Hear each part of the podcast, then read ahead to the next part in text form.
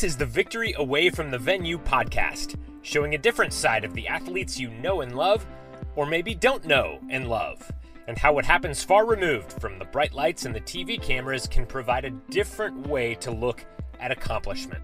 And now, here are your hosts two friends dating back to college and sports junkies their entire lives Matt Swinney and Zach Wells. Welcome, everyone, to the inaugural Victory Away from the Venue podcast. I'm Zach Wells, and Matt Swinney's joining me from what, 15, 16, 1700 miles away in Austin, Texas. Heyo. Hello, Matt. How you doing, brother? I'm doing awesome, man. I want to just introduce you and, and introduce myself to our listeners. We go back a long time. Matt and I went to college together in Texas. I was a sports anchor here for a long time in Cincinnati. I've since gone on to open my own video production company, kind of following the entrepreneurial lead of Matt, who I want you, Matt, to tell people what you're up to. Yeah, so uh, yeah, so Zach and I know each other from Trinity University, the fighting Trinity Tigers in uh, San Antonio, Texas. Uh, so we've known each other 25 years now, ish, something like that. And if and, you're Matt, let me just jump in. And if you're like, where have I heard Trinity? Where have I heard Trinity before? It's the school that had the crazy laterals about 10 years ago in that right. football game. Yep. That's where you've seen Trinity. If you don't know what we're talking about, Google it because it's an incredible play. Yeah, that's right. It was like 10 or 12 laterals to and to win a game. They to scored.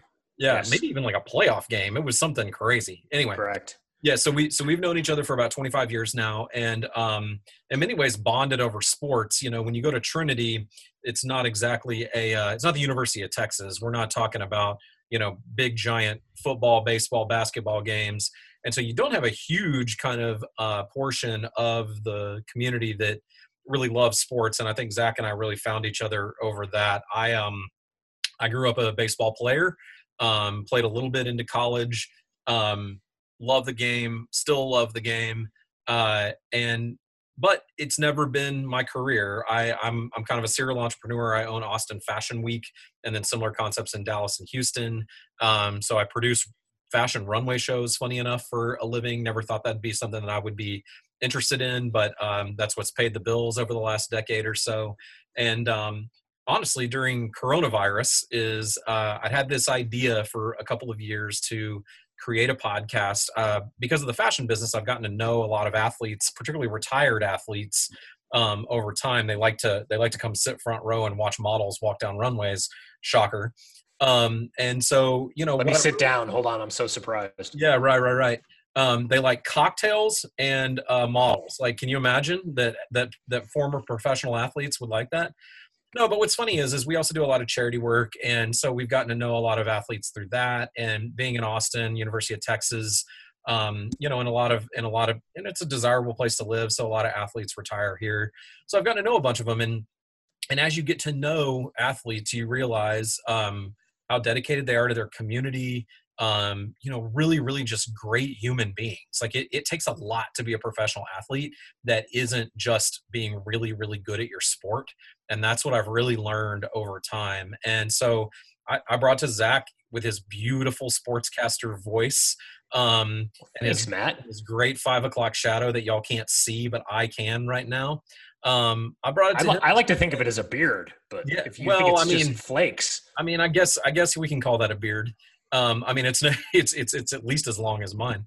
So anyway, he, I just I, I thought that I really wanted to create something that was around, um, you know, what all the good things that athletes do. You know, I really think that in the news and you know we hear a lot about all the negative stuff that athletes do and that's usually why they make the news or because they won a game. And I really wanted to view it more view this podcast more through a, a personal level, you know, what makes people tick um, you know, a lot of them what are they doing in retirement? Um, you know, how dedicated they are there to their communities, you know, all of those things. And and so I brought it to you, Zach, and um, thought you could help pull it together. You have a media background, and um, and I'm really excited to do this with you. I am too. Jeff Blake is our first guest. Played 14 years as a quarterback in the NFL, and you might be like, "Oh, Zach, you set that up because you're in Cincinnati, and he played six years for the Bengals." The irony is, after leaving the Bengals, he went on and made a couple of more NFL stops and retired in Texas. And Matt, that's where you met him at a, at a fashion event. So, yeah. Jeff Blake, uh, phenomenal insights on race insights on discrimination in the recruiting process when he was going through it in the 1980s, insights on being a retired player and some of the short term memory loss he deals with. Just a lot of really good things that we got into. And it's always great to have an honest guest.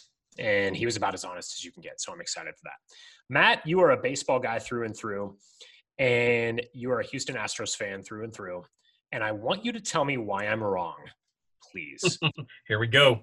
Joe Kelly, ah. relief pitcher for the Los Angeles Dodgers, your main man, your man, do the pouty lip right now, like he did to Carlos oh. Correa. Do the pouty lip. Why is he serving an eight game suspension, which is eight games more than Jose Altuve, Carlos Correa, George Springer, and Alex Bregman combined served for cheating egregiously on their way to the World Series a couple of years ago? Why am I wrong? Why are you? Why are you? Why wrong? am I wrong why for seeing a, a you know, Why am I wrong for just seeing some inequity here in terms of the punishments that have been handed down in this whole not only cheating scandal but in the fallout. All right, so so much of me wants to say, well, Joe Kelly serving a suspension because he's an asshole, um, but that's not really at the end of the day what it is. Let, let, let, let's talk about this for a second. Dude threw 96 into Alex Bregman's ear. Okay. Now, now, now missed, you got you got me there. You got me there. No, that's that's not cool, and that could kill a person. Yes. Now he missed him. Um, Thankfully, well, because Joe Kelly couldn't hit the broadside of a barn, which is one of the problems here, right? Is because he, the question here, I, I was watching Sports Center this morning, um, or yesterday morning, I guess, and they were talking about whether or not it was intentional because what? Joe Kelly is so wild. And even Eduardo Perez, who I who I respect, who I, who I think is a great baseball mind, he said, Tony's yeah, son. So what? He's Tony's son. Yeah, yeah. Tony Perez. Yeah. Right. Yeah. So he had uh so he he commented that you know the Bregman one was real, but he's not even sure that the Correa or the Gurriel ones were even aimed at him. He's just that wild. And because both of those were knuckle curves, and to be fair, he may have just let those may have just slipped. Although the Correa one did not look like it slipped to me. Here's the thing. If you're the problem is is look, you can say what you want about the Astros. They cheated. They absolutely cheated However, lots of big leaguers have cheated over time. Um, I'm not trying to apologize for them. They shouldn't have done it. It was egregious cheating. However, for whatever reason, we decided as a society, as Major League Baseball, as fans, as players, whatever, we decided about this arbitrary line in the sand that we're going to draw, and the Astros are over that line in the sand. And that's fine, but let's not pretend that this is a games with a that this is a game with a huge history of people not crossing that line. It's been crossed forever. What players seem to be pissed off about is that players weren't suspended. Correct. Okay, fine. My argument would be if you had if if if Rob Manfred had said hadn't given that immunity to the players, I don't think we would have ever gotten to the truth right? So there's no real reason for the players to lie once Rob Man- Manfred has given them immunity. So if you really want to get to the bottom of it and you really want to slough this out and make sure it never happens again, give them immunity and then allow them to just move on with their lives. He got the truth. He knows what it is. AJ Hinch paid the price. Jeff Luhnow paid the price, right? Okay, back to Joe Kelly. The problem is, is that Rob Manfred was incredibly clear. And what he said, and by the way, he was very clear twice. The first time was after the Yankees and Red Sox got caught cheating, which they did back in 2016, if I'm right. No, no, no, 20, 2018. Wait, what was it? Anyway, after they had gotten caught cheating the first time, right, he sent out the memo to all the GMs that said, if anybody does this again, then GMs and managers are going to pay the price. I believe it was 2016 because I believe the memo came out in 2017. The memo came out in 17. That's why I was getting confused. Right. And so the Astros still did it in 2017. Sounds like they did a little bit at the beginning of 18 and then they disbanded it, right? Like that seems to be the the pretty consistent story we've all heard. So here's the problem. He promised the players immunity before he knew what team it was. He didn't know anything else. All he said was GMs and managers are going to pay the price. Players wouldn't get suspended. So he'd already made that promise before he knew what what what the team was or how egregious it was. So he'd already that was already done. The players had agreed to it. They knew it was there, right? So fast forward now, he did exactly what he said he was going to do. He fired Luhnow or suspended Luhnow, suspended AJ Hinch, suspended Alex Cora. Right now, fast forward to Joe Kelly. All three of whom lost their jobs. Correct. All three of whom lost their jobs. El Carlos Beltran lost his job, and he was outed even though he was a player at the time, which to me seems patently unfair, but that's a different discussion for a different time. Here's the thing fast forward to Joe Kelly.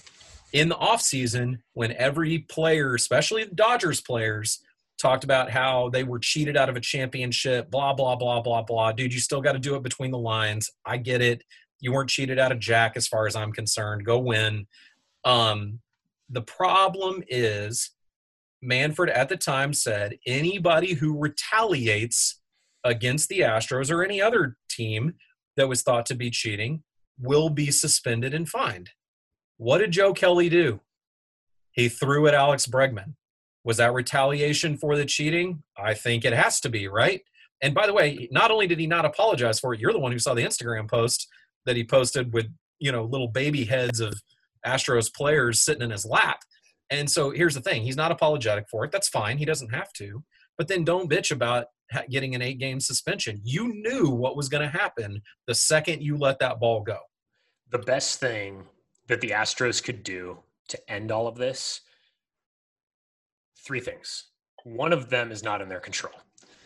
Rob Manfred totally screwed this up a couple of years ago because baseball players have been policing themselves since the beginning of baseball. And you knew when the manager and the general manager have to walk the plank for a year, and like I mentioned, AJ Hinch, Jeff Luhnow, and Alex Cora have all since been effectively fired from their teams. The players are going to want retaliation. And how do you retaliate? It's getting hit by a pitch. Now there's a fine art to getting hit by a pitch, and it's not 96 at someone's head. You put it in the small of their back, in between the numbers, go to first base. Okay, Manfred screwed this up. Where the Astros have some say in how long this goes, they could do one of two things. If I got caught cheating, I am going to suspend myself. And the way you can suspend yourself in 2020 is by opting out of the decision to play. You forfeit your salary, you forfeit your stage, you forfeit the 60 games. And then I think when you come back in 2021, a player who's looking over at you and is like, eh, I'm thinking about hitting you. Wait a minute. He gave up the salary, he gave up the stage, he was contrite. I, I think we need to move on with it. You can do that, or if you're going to play and you're going to take the salary and we're all going to try to move forward without the Astros ever really being held to account on any of it, is you just can't complain. You cannot whine. You cannot throw a tantrum. You cannot empty the dugout. You cannot do any of that. And, and to Alex's credit, Alex Bregman, he took 96 over his hair and over his batting helmet. Pitch, by the way. On a 3 0 pitch. No, you don't hit somebody in the head. He set his stuff down and he went to first base. I don't believe okay. he said anything. Yep. So I don't so, believe he said anything. So the, the my point is, if you don't like Joe Kelly, you don't have to like Joe Kelly. But pitchers are going to continue to do this as long as they get a reaction. And the best thing the Astros can do is just be like, look, we've got it coming. We're going to go to first base. We're not going to say anything. And then hopefully it'll end quicker. I think this just prolongs it if you're an Astros fan. Yeah. And I, I don't disagree with that. I mean, I think Bregman took the right tack he certainly stared Kelly down sure. as he was walking to first base. Fine, which he can do. Right. So here, but but but I think here's the problem, right? So and and and I get where you're coming from. You know what you're what you're trying to say without saying it exactly is is you know Carlos Correa should just put his stuff down and after he struck out and walked away. But here's the thing. Talk about the inning for a second, right? So 3-0 pitch. Sure. Very clearly. And by the way, one of the things I did appreciate about Eduardo Perez was if you if Bregman's your guy, on the first pitch you stick it in his butt. 96 in his butt, by the way. 96 in the small of his back. And if you do that, then then this is over at least for today, right? And Correct. he didn't do that. He's too pardon my word, he's too chicken shit to do that, right? He waited till it was 3-0 and he's probably going to walk him anyway and then threw 96 at his head. In Joe Kelly's To be clear, defense, Matt, to be Matt, to be clear, I don't advocate for putting 96 in someone's head. I know you don't. I don't. I, don't. I don't. I don't advocate for that. I know you. I, am not here to see someone killed on the baseball field. Right. I know you. I, am not.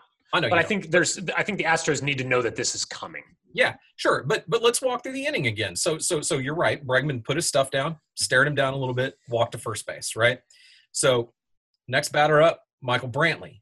Right. So Brantley hits um, into a double play, and Joe Kelly.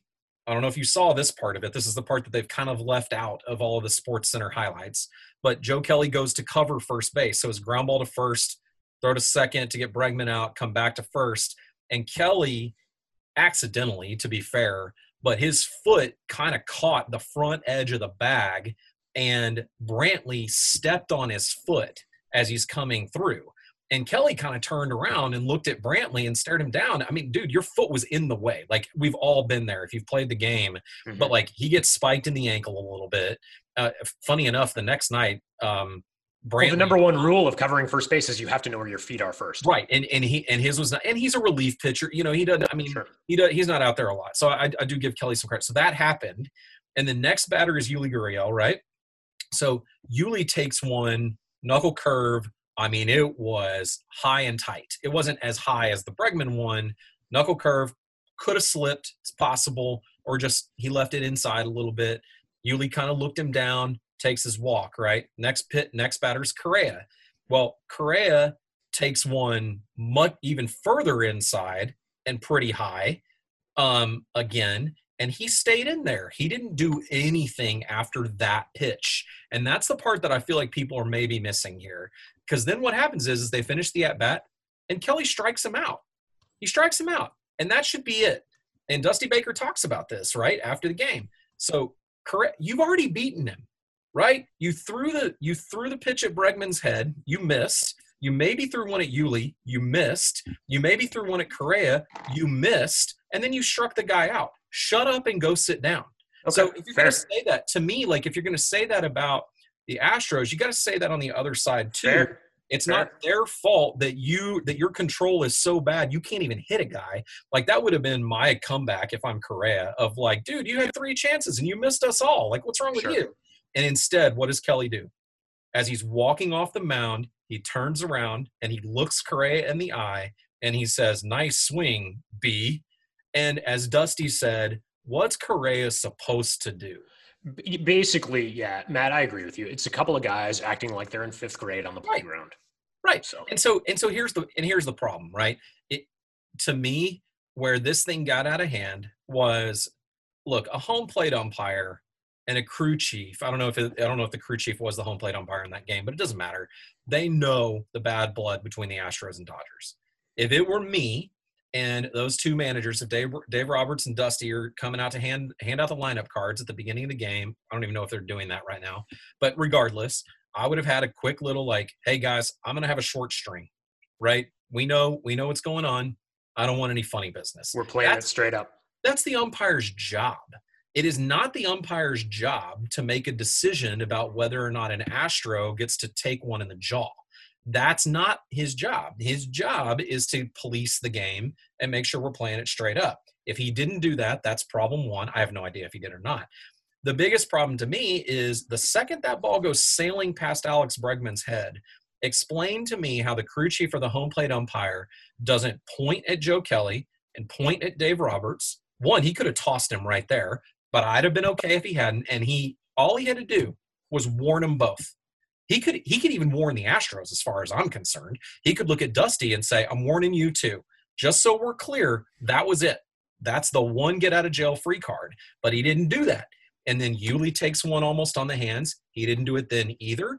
And then Correa takes one inside, and he didn't do it then either.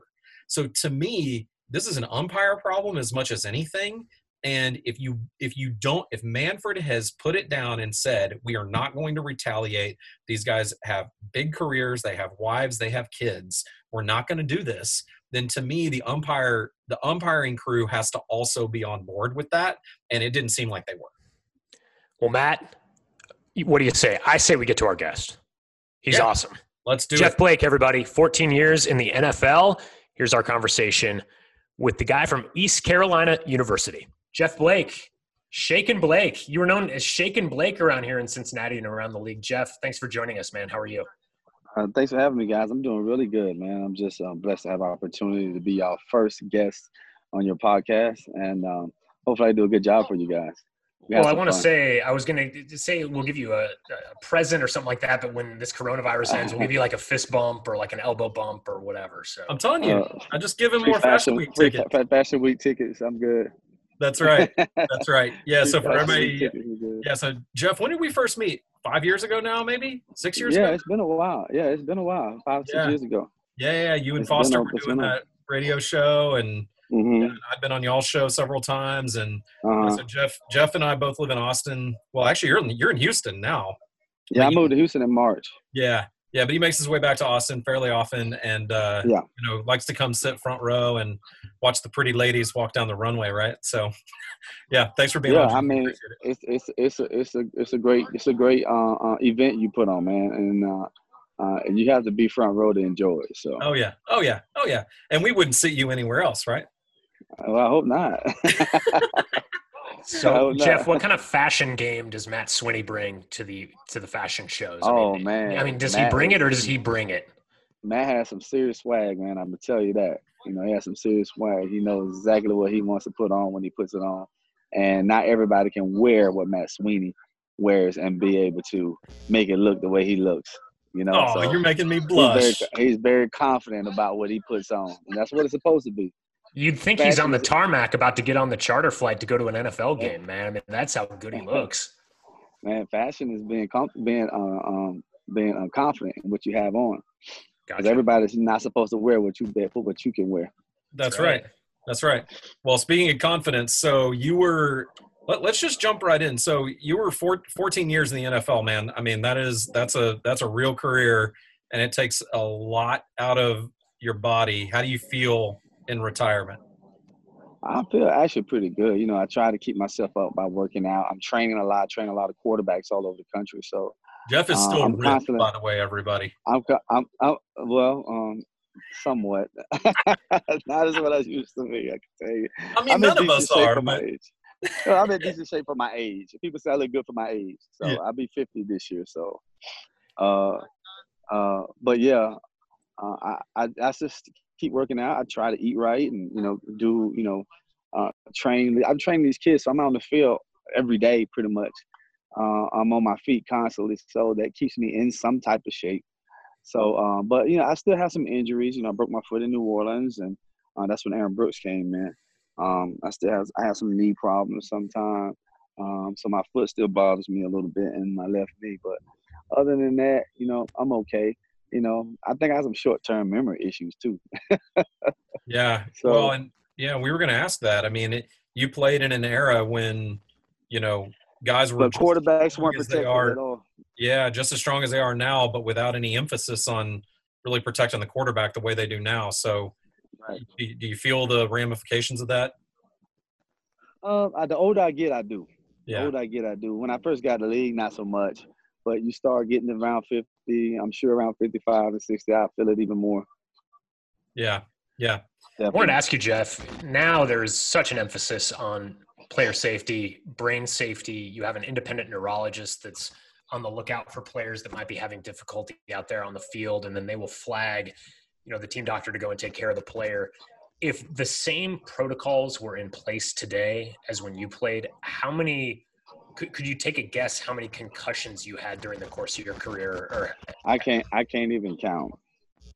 Yeah, that, it was so count. many. I mean, cause well, you know, back then we called it getting that bell wrong. You know, you get your bell wrong, right?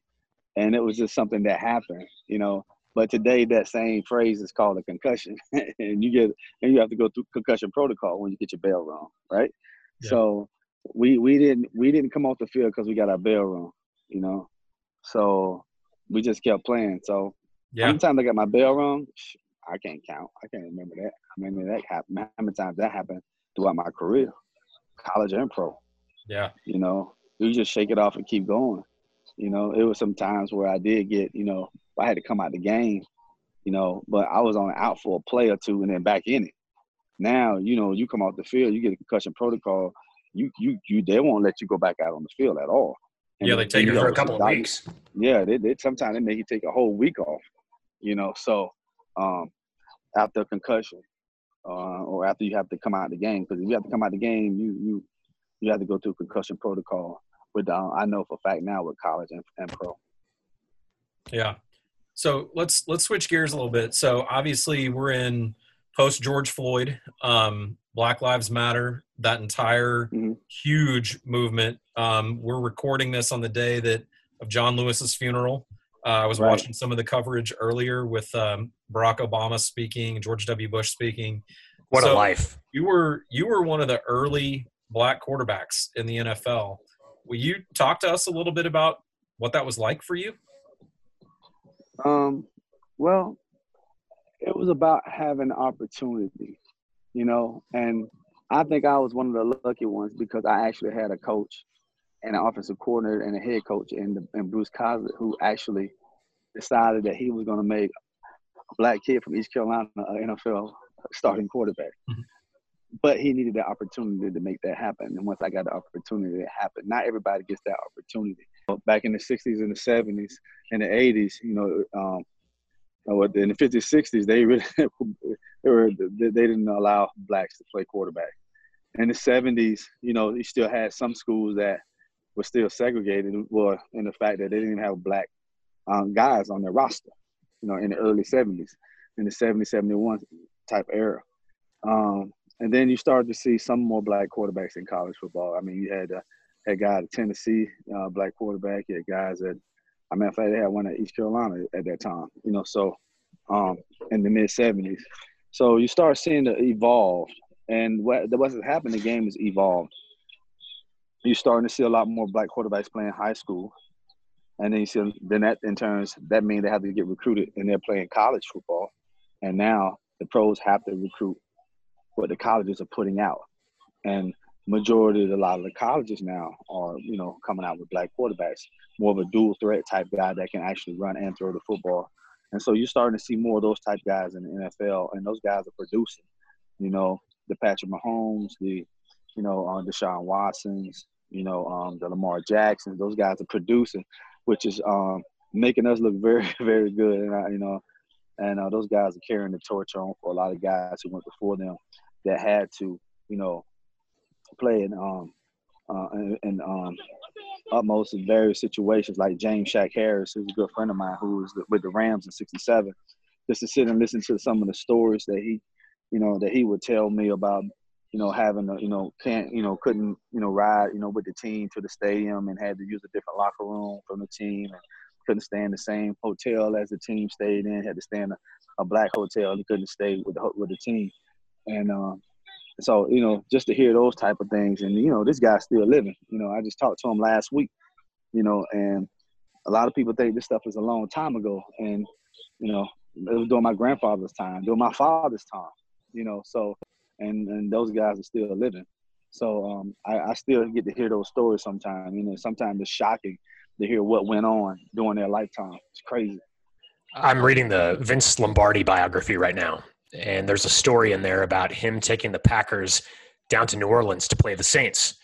And they were getting off of the team bus going into the hotel, and the black players would get pulled off to the side and take a cab off to a hotel off site. Mm-hmm. They were not allowed to stay at the team mm-hmm. hotel. And mm-hmm. finally, mm-hmm. Vince Lombardi just lost his mind. He said, Look, either all of the Green Bay Packers stay at the team hotel or none of the Green Bay Packers stay at the team hotel. You guys decide. And from that point on, under Vince Lombardi, all of the Green Bay Packers stayed at the team hotel. Mm-hmm. So, Jeff, yeah. I wanted to ask you.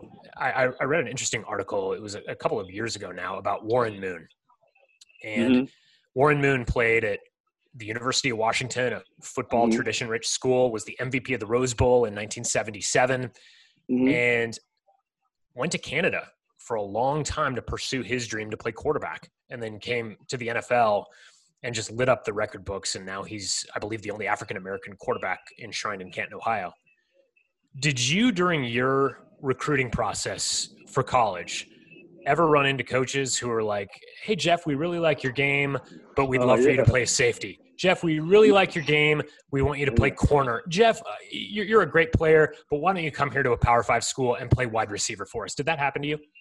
Every school in the state of Florida, every Power Five school in the state of Florida. What did they say to you? So you can come to you can come to our school, but you can't play quarterback. It was just that simple. And this was in the late 80s. Yeah, like 87, 88. 87, 88. You know. So and did you and did you consider I, did you consider that, Jeff? To be able to go to a school like hell, hell no. Good for you. Good no. for you. I went to a school that was gonna play them every year. Even better. I went to a school. Now we got our asses beat, but I went to a school that I had opportunity to play those schools every year. You know, and it's okay. You know, uh, East Carolina was a school for me, and uh, I didn't, I didn't um, um, buck up at the fact that I had to go to a school like East Carolina, even though I was ranked the number two quarterback coming out of the state of Florida in 1988. You know, and but I was comfortable going to East Carolina because one, they had a history of having black quarterbacks, so that's that was nothing new for them you know. Yeah. Uh, so they made me feel very comfortable with me coming and playing there, and actually, they were gonna give me an opportunity to actually play because I didn't even redshirt my freshman year. So they actually was looking for me to play early. So that's how good they felt about me. And so when somebody wants you like that and wants you to play, dude, that's where you go play. Yeah. What kind yeah. of a, a what kind of a a fuel? What kind of a fire was lit within you, Jeff, to be like, yeah, I'm to go and I'm to pursue my dream and I'm to go play? Well, you know, the, the, the, the fire was you can't do it. You're not to do it. They're not to let you do it. You're not to have an opportunity to do it. You ain't tall enough. You know, the only thing they can say about me is that at that time, because I was considered short at that time. Now I'm, I'm, I'm a, I am a um, average size NFL quarterback now. but yeah. at that time, I was considered short. So at six one, I was considered short. Now, like I said, I'm I might be above average now with the right. Kyler Murrays and the Drew Brees and and and, and uh, all those guys that that's like under. You know, I think Russell under like at six foot. You know, so I might be a little bit above average now. So, but um, um, yeah, I, I that just had a, I, I I always had a chip on my shoulder. I always I was on the borderline of being. I was in the right in that middle where you have to be between the middle of confidence and cockiness. I was right in the middle, right on that fine line. And and when you play on that fine line, man, it puts you at a whole nother level. You know, where your confidence is in your game. You have you have no doubt about who you are as a player, how you play, how confident you are. And you know, you got a chip on your shoulder. Somebody step to you, you're gonna step back to them and not only you gonna you gonna talk it, but you're gonna walk it as well. And when you're in charge of the huddle, you have to have that kind of swagger. Yeah. Yeah. Oh yeah, definitely. Well, it's about having leadership and commanding, commanding and managing. That's one of the things I try to teach my young quarterbacks. Is the first thing you have to command with is your mouth, and that starts with your cadence. And you know, a lot of these kids they can't even do a cadence right. You know, and then when I do my cadence, you know, their team like, whoa, well that I just woke them up. You know, so that's a form of leadership just by the way you talk and communicate with your team. And so those are the things that I try to you know pass on to the kids that I train, uh, and helping them try to get to the next level. Jeff, did you believe coming out of high school that there was a racist element to the recruiting process, or would the would the coaches come out and just say we don't we're not going to play a black quarterback yeah. here, or would they would they say Jeff you're, you're, a little too short, Jeff you're not not quick, Jeff your arm's not where we want it to be? They made up excuses to uh, not give me the opportunity to go play at those Power Five schools like that. They made up excuses, but and, and, my dad had already helped me to the game. You know, my dad was my high school coach. You know, and my dad played in the CFL, so my dad had football blood. You know, so my dad already hit me hit me up to the game. So it was something that it was something I was already aware of, but I didn't let it affect me, and I wasn't looking for it. You know, I wasn't going to say, "Oh, they didn't let me play because of this, or they didn't let me play because of that. Because my dad had already groomed me for that. You know, I just needed the opportunity at that point, and East Carolina gave me that opportunity. That's awesome. Yeah. So, so like I said, I, I didn't use that, you know, to, uh, you know, for anything. When they came at me and said, well, you know, well, you, you can't play quarterback here. You know, you can you can come here, but you can't play quarterback. And I said, why? And they just looked at me and say, you're not gonna play quarterback. I said, but that's the only thing position I've ever played in my life. You know, I haven't played anything else. You can come, but you can't play quarterback. You know, I can remember the guy saying it clear clear as day. You know, at that time he was at the University of Florida. You know, so and that's and it, it was what it, it is what it is, you know. And I didn't bug up at it, and uh, I kind of knew that was gonna happen anyway, because the the guy who was the um the number one quarterback in the state of Florida, he wound up going to Syracuse. Okay, they predominantly, you know, they predominantly have um, black quarterbacks, and then uh, East Carolina they predominantly have black quarterbacks. So, you know, those where we went, those are schools we went to. You know, if it wasn't East Carolina, it's probably gonna be Southern University. I probably was gonna go to HBCU. Yeah. So, what are you up to now in retirement? Well, not quite retired, Matt. You know, um, I'm still so working. I take it back. You know, uh, in retirement from the NFL. Let's put it that way. Yeah. Now, my is my retirement set? Yes, my retirement is set. I will get that at 65. That is set. Yes, but um, no, I'm not retired. Uh, I I have um a quarterback training business, and I, I train quarterbacks all over the country. I train some of the top quarterbacks in the state of Texas, and um, uh, and I travel all over the country, and I travel and, and train quarterbacks as well. Um, I do a lot with Under Armour. Uh, I train all the quarterbacks on Under Armour, and I do NFL combine training too. And in, in early January and February, help guys get ready for the for the NFL combine or for their pro days. Jeff, I wanted to ask you now that you're kind of wearing that coaching hat with young high school players, you played for a guy in New Orleans, Mike McCarthy, as the offensive coordinator, mm-hmm. Who coached mm-hmm. Brett Favre, who coached Joe Montana, who later went on to mm-hmm. coach Aaron Rodgers with the Packers. And I think what a lot of people don't realize is Aaron Rodgers, when he first came to the NFL, it's unheard of for a first round pick to sit for three years behind an incumbent. That's not going to happen probably ever again. Mahomes, I think, right. sat for a year under Alex Smith. Right. What can you talk about some of your old coaches and maybe some of the things that you are saying that they told you and, and you kind of hear the echoes go throughout the generations of, of, of implementing what your coach has taught you? Well, uh, you know, Mike's what the new head coach at Dallas now, at the yeah. Cowboys now, and um, you know, um, I was with Mike for uh, two years in New Orleans. He was the offensive coordinator, and um, one thing I do like about Mike McCarthy, he's very detailed. He, he's going to dot the i's across the t's. He's going to go over every play, every time, every day, every week, every game plan. He's going. He's to go over every play regardless is the most simplest play in the playbook, he going over it. And um, that's just the way the guy is. And um, I really think he's to uh, turn the Cowboys around because of that, because he demands you to be disciplined and demands where you to know where you're supposed to be when the ball is snapped and what you're supposed to do after the ball is snapped. So execution is very, big, very huge with him. Um, um, some of the things that some of the coaches, you know, told me, you know, when I got to the league, one of the things I was I was taught in the league was to be persistent. Don't give up. Be persistent. Don't just because you're not getting the opportunity, keep working. Keep working. Keep calling it out. Keep saying it. One day you're gonna get an opportunity. One day I'm gonna get an opportunity. And when you get the opportunity, that day you get the opportunity, you better you better take advantage of it, especially if you're a six round draft pick like I was. You you have that one shot, that's it. And if you mess it up, you'll you you'll probably be a backup the rest of your life, or you'll be at the league within a year or two. And I had an opportunity uh, to to go out on the field and play. Two quarterbacks went down the same game, which was destined.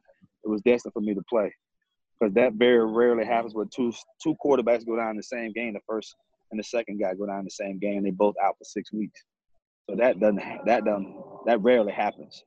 So for me, for that to happen, to me getting my opportunity, and, I, and I, for me to take advantage of it, those were some of the things the coaches told me. Be persistent. Be ready for your opportunity. So I always studied. I always watched film. I always, you know, would take the practice script after practice and go out and stay out there with some of the other rookies, and we would just go over the practice script ourselves. That's how we would get our reps because we weren't going to get any. All right. So the only way we got our reps was to just get one get a practice script and go out to practice and practice it with some of the other rookies, or some of the other second year guys, or free agent guys, or, or, or practice squad guys. You know, so that's how we got our reps. That's how I, I started developing my leadership skills as a quarterback as well.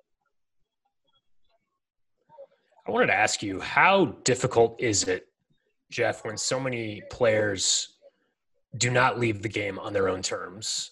And maybe aren't prepared for that moment when it's over, how hard is it to retire from the NFL to have your career end and go into a next chapter? Because I've always wondered there's NFL teammates of yours, uh, competitors of yours, opponents of yours that are having so much difficulty right now.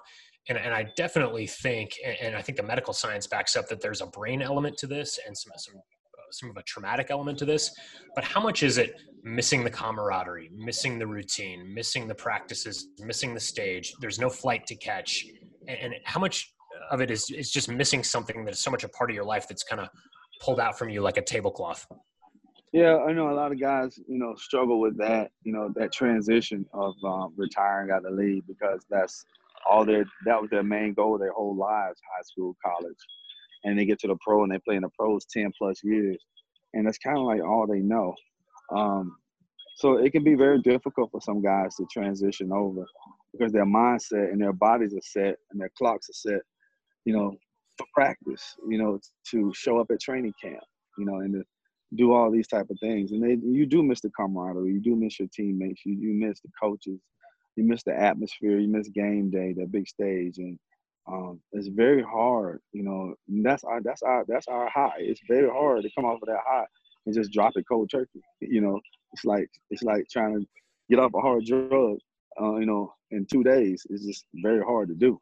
You know, it's very hard to get off of the cold turkey, and you got to kind of wean yourself off of it. So, um, I think a lot of guys who start businesses while they're playing, like a la Patrick Mahomes, I'm gonna go buy the Kansas City Royals. You know, yeah. so I think a lot of guys who do stuff like that will start businesses, construction companies, real estate companies, you know, business companies, you know, uh, start buying assets, you know, why they while they're playing. Those guys have an easier time transition. The ones that don't do that, those are the ones that struggle when they get out of the league because they have nothing to do, you know, um, other than the responsibility of their families. Even the guys who make good money, you know, even the guys who make really good money and really don't have to work when they finish playing, or really don't have to do anything when they finish playing, they got to do something because if not, they're gonna drive their family crazy because their family not used to them being there all the time. Right. Speaking of family, you've raised a couple pretty great kids, including Emory. Were you at the uh, Auburn uh, Alabama game? Yes. Yes. Yeah. What, what was that like? So so so for anybody who doesn't know, Jeff's son is Emory Blake uh, who was on the Auburn national championship team with uh, Cam Newton, right? And uh, mm-hmm. was on the team with the crazy return of that field of the missed field goal against Alabama. No, nah, he was he wasn't he wasn't there for that one. He was already gone. That was the year after he left. Oh, I thought he was on that team. Nah, he was yeah. he was on national championship team. But um, what happened was Gus had left him with the Arkansas State, so they had two years. His junior and senior, it was kind of like uh, whatever kind of like uh yeah. And then uh, he played well though his junior senior, and then Gus came back, and then when Gus came back, it's when all that stuff happened. That's right. Gus, that's right. That's right. Gus, yeah. So he uh, that's when Nick Marshall was the quarterback there. Right. Right. Right. That's yeah. right. He was he was there with the Todd kid after right. Cam. Yep. You know so. Um, and then uh, Nick Marshall came in, and that's when they were doing all that. They had the, the Georgia game with the tip ball, and then they had the Alabama game with the kick return. That's right. Sure. That's right. Yeah, and that was and that, those those two games were back to back. Yep. So that's yeah. two good two good games. Yeah. Speaking of former um, Auburn coaches, now Tommy Tuberville is going to go off against Doug Jones in November for a seat in the United States Senate. He beat Jeff Sessions in the primary. That's right. He Tuberville. Did. He oh, did. Nice. Nice. What yeah. kind of a thrill was it for you, Jeff, to come to Emory's pro day and throw to him? Oh man, that was exciting. And and Emory asked me, he's like, Dad, you gonna throw for me on pro day? I was like, You want me to? I said, You don't want Cam to throw it to you? Like, uh uh nah.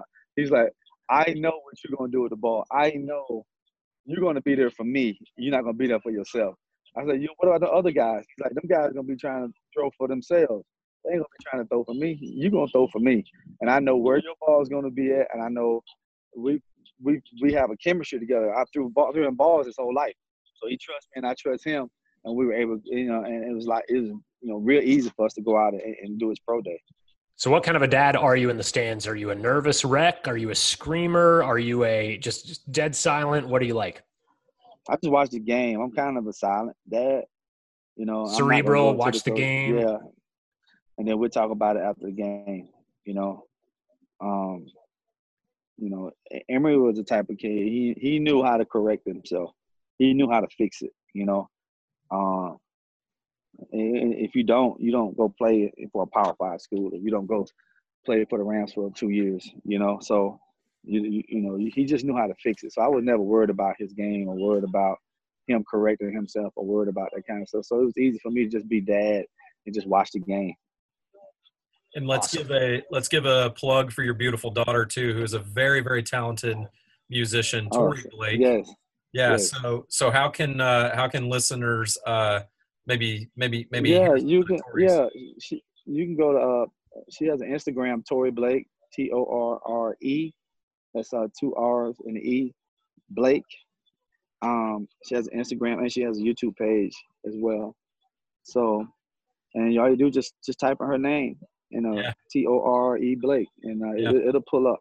Yeah, she's incredibly talented, and I'm sure being yeah. a musician right now in the middle of COVID is no fun because I know she loves to do live shows, and not yeah. a whole lot of that going on right now.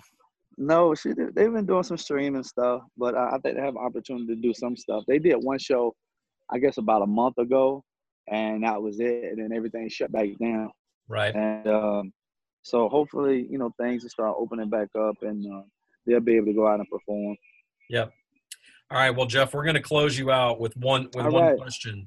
That is, um, if you could go back in time and give advice to your your rookie self in the NFL, knowing what you know now, what what would you tell young 22 year old Jeff Blake? I would say learn learn to be more uh, um, in tune with the organization. Organization. In other words, go sit down and talk to the general manager, talk to the owner, talk to the, you know, be more, be more less of a player and only deal with coaches. But also, you know, when you the starting quarterback, you got to have a relationship with the owner, with the GM, with the with the with the with the personnel administration. That's what keeps you on that team for a long time. You know, and I think if I would have did that more in Cincinnati, I would have played there a little bit longer. If I did the same thing in New Orleans, I probably got an opportunity to play again after I got hurt. What would you have asked the owner, Mike Brown, here? Uh, if you were in one of those him? meetings, yeah. What would you ask him? What would you want to? What kind of knowledge would you want to glean? Well, I would ask him. You know, um, what can I do for the organization? What can I do to um, build the organizational brand, the Bengals brand, other than just playing football, other than just playing quarterback, because it's more, it's a brand. The organization is a brand. You know, they sell more. They, they sell more. They selling more than just football tickets. You know, how can I be more involved in the community? I did my own community stuff, but I mean more involved with the community and what the team was doing. You know, so more team involved instead of less self-involved when it came to um, doing um, charity work and all that kind of stuff. And you know, I would go to Children's Hospital every Tuesday, but I was doing it, you know, because that's what Jeff Blake wanted to do, not because that's what the Bengals wanted to do. And uh, I, I would have wanted to do more things that was more uh, Bengal oriented than Jeff Blake oriented. What was the reaction from the kids when the starting quarterback would come and visit them as they're trying to feel better? Man, they they enjoyed it because we we would bring autograph stuff from other players and you know pictures and balls and jerseys and you know I would autograph stuff myself and we would just spend time with them and uh, we would talk to them and we ask them I ask them about the game and you know what they like about the game and did they see the game Sunday and all that kind of stuff so and then you know we had some rounds to do so because it was all day on Tuesdays which is my day off so we tried to get it get it in every, you know about two or three hours so um, but yeah um, that was that was uh, a really good thing that we did back then. And can I ask you one thing that we'll put earlier before your like letter, uh-huh. your advice to your former self? We're in the midst of, as Matt mentioned earlier, and you answered earlier, um, a lot of awareness on social justice. Right. And Colin Kaepernick started by kneeling for the anthem. What do you think is the best possible outcome that can stem from the awareness that has been brought to black injustice throughout the decades in this country? education. True, the true knowledge and the true identity and the true education of world and American history. That the stuff that we don't get taught in schools. You know, Jeff, that's what that's what's going to come out of this. People are going to get knowledge on the truth. And That's what's gonna come out of this. I see it happening already. Yeah, Jeff, I want to say one thing. I mean, I- think of myself as an enlightened guy. And Mm-hmm. I had a moment, you know, a month, I I don't, a day ago or a month ago, I can't keep track anymore. Um, Right. when uh, we were watching CBS Sunday morning and That's a great was a few show. weeks ago, actually, when, uh, or a couple weeks ago, when they were really talking about John Lewis, he was sick. And, um, they mentioned the like five sort of kings of the civil rights movement. And it was John Lewis, Martin Luther King Jr., and three men that I have literally never heard of. And Medgar Evers. Medgar Evers. it actually wasn't Uh, that it, that isn't who they mentioned. They had they had three others. I- I know him. Um, Ralph Abernathy. but but my point is is that as a guy who is educated enlightened has many many black friends all of those things even i i had a moment of i don't even know who who these men are and and, and i started to go look them up and and do all of those things and i think you're 100% right that like i mean i didn't even really ever think about the, i mean as a middle-aged white man coming from privilege and i can admit that the the fact that you know the term whitewash right? I never really thought about really what that meant but that's exactly what i have been taught my whole life right? In a, in a in a in a in a in a formal school education. And so i think you're 100% right. And i think if if one of the things that comes out of this is is that we rewrite textbooks and that my kids get to learn a whole different american history than i learned then then something The- really the, good the is truth. happening The truth, like the meaning of Thanksgiving, right how it came about. right right right right absolutely you know, it, it didn't come about the way they say it came about. Yeah.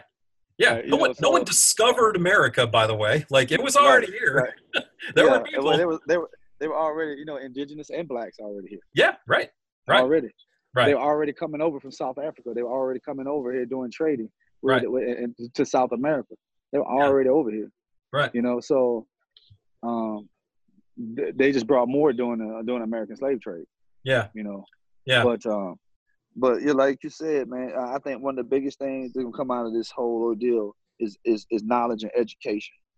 People are gonna ed- educate themselves on on you know the um you know the Moorish people. You know, a lot of people don't even know the Moorish ruled Spain for ruled Spain and the Mediterranean for over 400 years. Right. A lot of people don't even know that. It's Right. crazy. Right.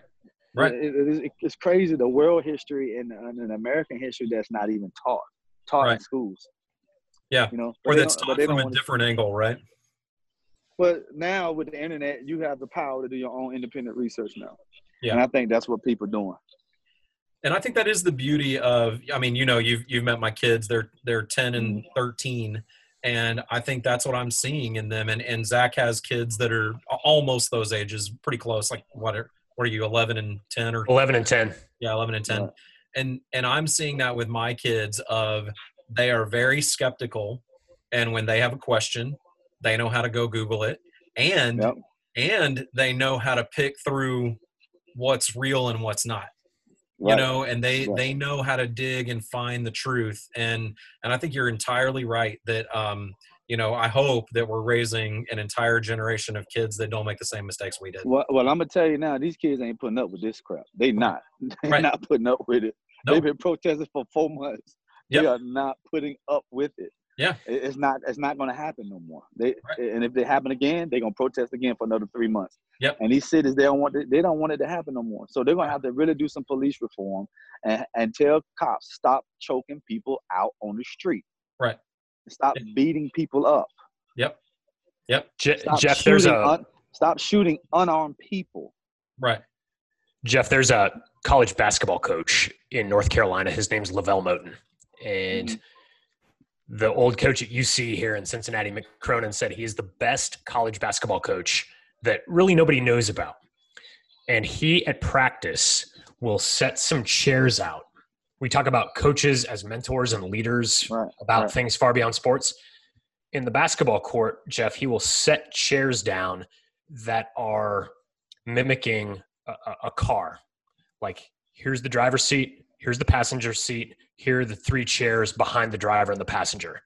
and he goes through how his players are expected to respond if they are pulled over by the police. But that's a shame, though. You shouldn't have to do that. No, Right. Were, were you, shouldn't having to those? that. Did you, Jeff? Oh, yeah. Did Oh, you yeah, did you have these? Did your did your dad? Did your say Jeff? This Oh, is uh, what yes, happens if you're pulled over. Definitely, yes. Yes, you gotta understand. My dad grew up doing segregation. Of course, he told me. Yeah, we Of talk course. about. We, Did we your dad talk grow up in, in the Jim Crow South? No, he grew up in segregation, South. Yeah, Yeah. Jim Crow segregation. You know, Jim Crow was more what 40, 50s, Yeah, 30, 40s, 30, 40s, and the segregation, civil rights was, you know, you know, late 50s, you know, all the way through the 60s, you know. So he grew up during that whole era, yes. So of course, yes, he told me that stuff. yeah, we Of course, about. yes, he told me how to prepare and how what to do when cops pulled me over. Yeah, we talk about the that's talk, all. right? Because that's all he knew. That's what he knew. Right. And we talk about the talk, right? And as a as a middle-aged white person, the uncom the the kind of jo- it's a joke, right? It is uh, you got to have the talk with your kids, and that and that's the birds and the bees talk, right? Well, Right. you as a black man in America, I bet had to have a different talk with your son, right? Yeah, definitely. definitely. I had to have both of them talk. Right. Right. And one of those was you can of get, them. and one of those you can giggle about now, but the other one you can't, Yeah. right? Nah, nah, you can't, can't, can't giggle about it. You got to be very serious.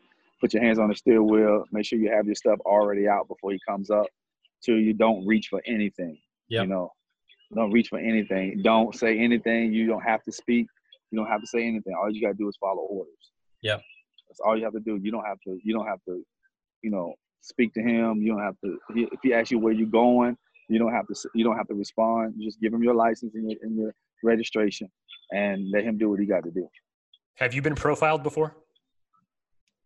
I, I've been I've been tailed before. I've never been profiled before. You know, so did I get pulled over? No, but you know, he followed me for a while. You know, he followed me through parking lots and shit like that for a while. You know, so I even went through parking lots just to see if he was actually following me. And yeah, he was. You know, but he never pulled me over.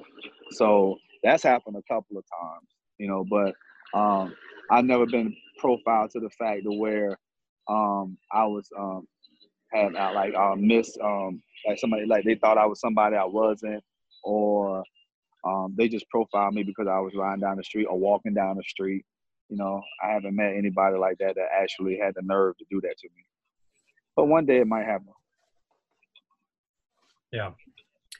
Well, I hope when all of this is said and done, you're right that we'll all be more educated, that a lot more people who look like me and Zach are better allies, and that we use our voices to speak up as much as you do. So, Yes, yes. Like I said, education is the key. Knowledge is the key. You get knowledge and educated on world and American history. I mean, real world history, not the not the whitewash stuff. Yep. The the the the, the, the, the biblical, the world. The you just you, you just read it. It'll tell you. If you if you read original text, it will tell you. You know, but everything has been a lot of the stuff been whitewashed. So you just have to kind of get past that. And you have to have an open mind to understand that. Yeah. You know, Egyptian Egyptians aren't white. I'm sorry. They're not. Right. They're from Africa. Yep. There were no white Africans back then, and there still aren't any today. right. So, Well, my brother, thank you so much All for doing this. no, you're welcome, sir. Appreciate it. Yeah, it. get back to coaching. Hopefully, I'll I'll. will, uh, sir. Yeah, Jeff, we Well, uh, appreciate you, man. Thank you so much for being our Thank inaugural guest. yeah, we'll go grab Thanks a for beer having soon. me, I man. hope. Yeah, hopefully, man. Hopefully, we can get back to some fashion stuff, man. No kidding. So, Jeff, I got to ask you for the session. Cincinnati listeners, for the Cincinnati listeners, Yes, sir. how much do you miss the Graeter's ice cream? Oh man, you know, I, I didn't, I didn't have that. Because you were that, that wasn't on the Bengals training table. No, but I didn't have that. You know, we went to uh, D- uh, um, Donato's Pizza. That was Darnay's favorite pizza. Donato's Pizza. Uh, I didn't eat any Skyline chili. I wasn't a big chili person, so Would you head Uh, downtown I to did. Jeff Ruby's? I, I I would go to Ruby's all the time. He can cook some Ruby's steak now. time. He cooked some steak. I would go to Ruby's at the time they had the the, the river the waterfront Yeah. uh, at um, downtown. I mean, on the water at the waterfront at that time. And right before I left, he uh, he he opened Ruby's, uh, Ruby's Steakhouse, and I used to go to the precinct too. That's good stuff. Yeah. Jeff, thank you so much. Our best to your yes, family, and uh, thank, thank, you just you, for for all of all your perspective. We appreciate yeah. you. Uh, we'll talk soon. you guys welcome, man. All right, thank you. All right, see you. Our thanks again to Shake and Blake. He was known around here as Shake and Blake for a long time. Running quarterback, had the quicks, could juke a linebacker. Number eight, Jeff Blake, 14 year NFL veteran. Matt, great conversation. You know, guests on podcasts are really as good as they are honest, and I thought Jeff was fantastic. Yeah, he's a he's a great guy. I mean, like you know, I know him personally. Um, I consider him a friend. He uh, he's just one of those people that you know. I think he wears his heart on his sleeve a little bit. I think you could hear that, especially when he talks about some of the racial injustice stuff and um, you know trying to be allies and all of those things. And I I um I just I hadn't heard some of his stories. Like you asked some really great questions that I've never talked to him about, especially about his time uh, being recruited and going to East Carolina. I've talked to him more about his NFL days, um, and I think that that's really fascinating. And you know, and I I think his story, much like Warren Moon's, much like some of those early black quarterbacks, it's just a story of perseverance, right? And it's one of those things that I just you know when I when I think of him as my buddy Jeff, I don't think of it that way when I get to hear him talk in the way that he did with us, I do think of him that way, and it's and it's really unique. And you know, thanks thanks Jeff for for for wearing your heart on your sleeve for us and for our audience. And you know, now now we all need to go get better educated, right? I'm agreeing with you. I really liked the part that you mentioned about just some of the excuses that he felt were being made for not allowing him to be a black quarterback in a Power Five conference. Yeah. Ah, you're too short. Ah, your arm's not where we want it. It's just unbelievable. I had a chance to, it's my favorite guy I've ever interviewed. And it, it was just, it was a highlight of my career. I got to interview Hank Aaron and I asked him what it was like for him as he was chasing down a white man's record when he was going after Babe Ruth. And he said, of all of the horrible things I heard, of all of the horrible things that were said, of all of the horrible messages that were left at my hotel, I never felt that I was ever going to be hurt on the baseball field because that was kind of my sanctuary. And I never thought about quitting because my mother didn't raise a quitter. And you really get the feel that uh, Jeff Blake was not an NFL quarterback because God decided to make him God's gift to football. It was because he would not quit. Yeah. And and and he would not take no for an answer. And whenever he got the opportunity and the window of opportunity opened, he jumped through it. Yeah. And that's a credit to him. It's a credit to what he's made of. Right. And I think when, when he talked about um, having that chip on his shoulder, I think the beauty of that, and when he talks about kind of the guys now that have that have sort of followed in his and many others now footsteps, we're seeing that in the NFL today, right? I mean, Pat Mahomes was not a highly recruited you know, he was he was supposed to be a baseball player. Alex Rodriguez was talking about him on um, Baseball Tonight the other night about how A Rod, you know, first met him because he, he knew his dad, right? Uh, pitcher for the Twins and a couple other teams, and you know, and you know, he he was trying to get Patrick to be a baseball player. You got to give up football, and Alex was like, "No, I'm glad he didn't listen to me," right? And right, and I think same thing, you know, of seeing, you know, the NFL and I and I and I credit the NFL for this. I don't credit them for a lot of things, but I credit them for this of of the coaching staffs and everybody else being able to look at these really really really talented college quarterbacks and instead of I don't know when this language changed but it has been over the last decade, right? Where it went from, well, he doesn't look like an NFL quarterback. And it all had to do with height, hand size, you 40 know, time. Yeah, 40 time. You know, can he throw a tight spiral, right? And and you know, funny enough, I think I think in some ways Tom Brady kind of helped break that mold. Um, he's a white quarterback, obviously. We'll talk about a story of perseverance. It's yeah, unbelievable. But but not the get out of the pocket kind of guy. And what you've seen so so much, I think a decade ago, and I think about Vince Young, right? So same thing. Like he was he was the big guy who was kind of NFL sized, but you know he wasn't the cerebral guy right? And and um, we got to watch him here in austin and i love ut football and watching him play was one of the highlights of me being a fan. But you know even then which was what 2005 so 15 years ago you know i'm not sure he got the chance even as much as he would have had he been coming up today, right? Back then, even the question was always, does this person fit an NFL mold? And now I feel like so many quarterbacks, quality quarterbacks in the NFL, have broken the mold that we don't even know what the mold is anymore. And well, I think I think, I think NFL offenses and college offenses are one and the same. Yeah, they're starting to look a lot alike now, yeah. right? But we're going to spread you. We're going to spread you out, and we're going to yeah. run pass option, and that's what yeah. we're going to do. Yeah, and I and I I can't wait to see somebody like Tua get out there, yeah. you know, and and show what he's made of, and you know, I hope he gets that opportunity here in Miami this year. Um, you know, we'll we'll see with some of these young quarterbacks and what that looks like. But watching Patrick Mahomes, Deshaun Watson, and some of those guys, I just think I think we're all better for it, right? And I think it was it was Jeff Blake and Warren Moon and a bunch of those guys. And Doug really, Williams, the first black quarterback Williams, to win a Super Bowl. Absolutely, absolutely. But those guys. Well, Matt, I was as as Jeff was talking, I was going through the math in my head. I'm really amazed at the trailblazing that he did and Warren Moon did and Doug Williams did at Grambling and later with the Washington football team, formerly the Washington Redskins. And now you have a significant chunk of the NFL that has black starting quarterbacks and great quarterbacks. Dak Prescott, Deshaun Watson, Patrick Mahomes, Russell Wilson. These, these aren't just great quarterbacks. I mean, we're talking first ballot Hall of Famers. So Warren Moon in Canton is going to have some company here. He's not going to be the only black quarterback enshrined in for much longer. No, absolutely not.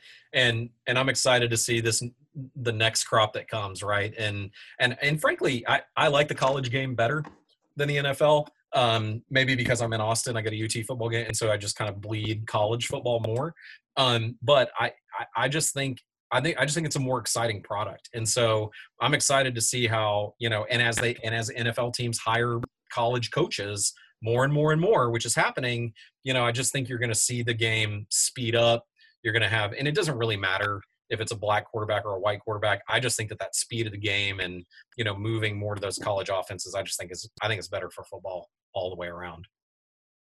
Matt, great segment, man. Really appreciate you. We'll see you soon next time. Okay.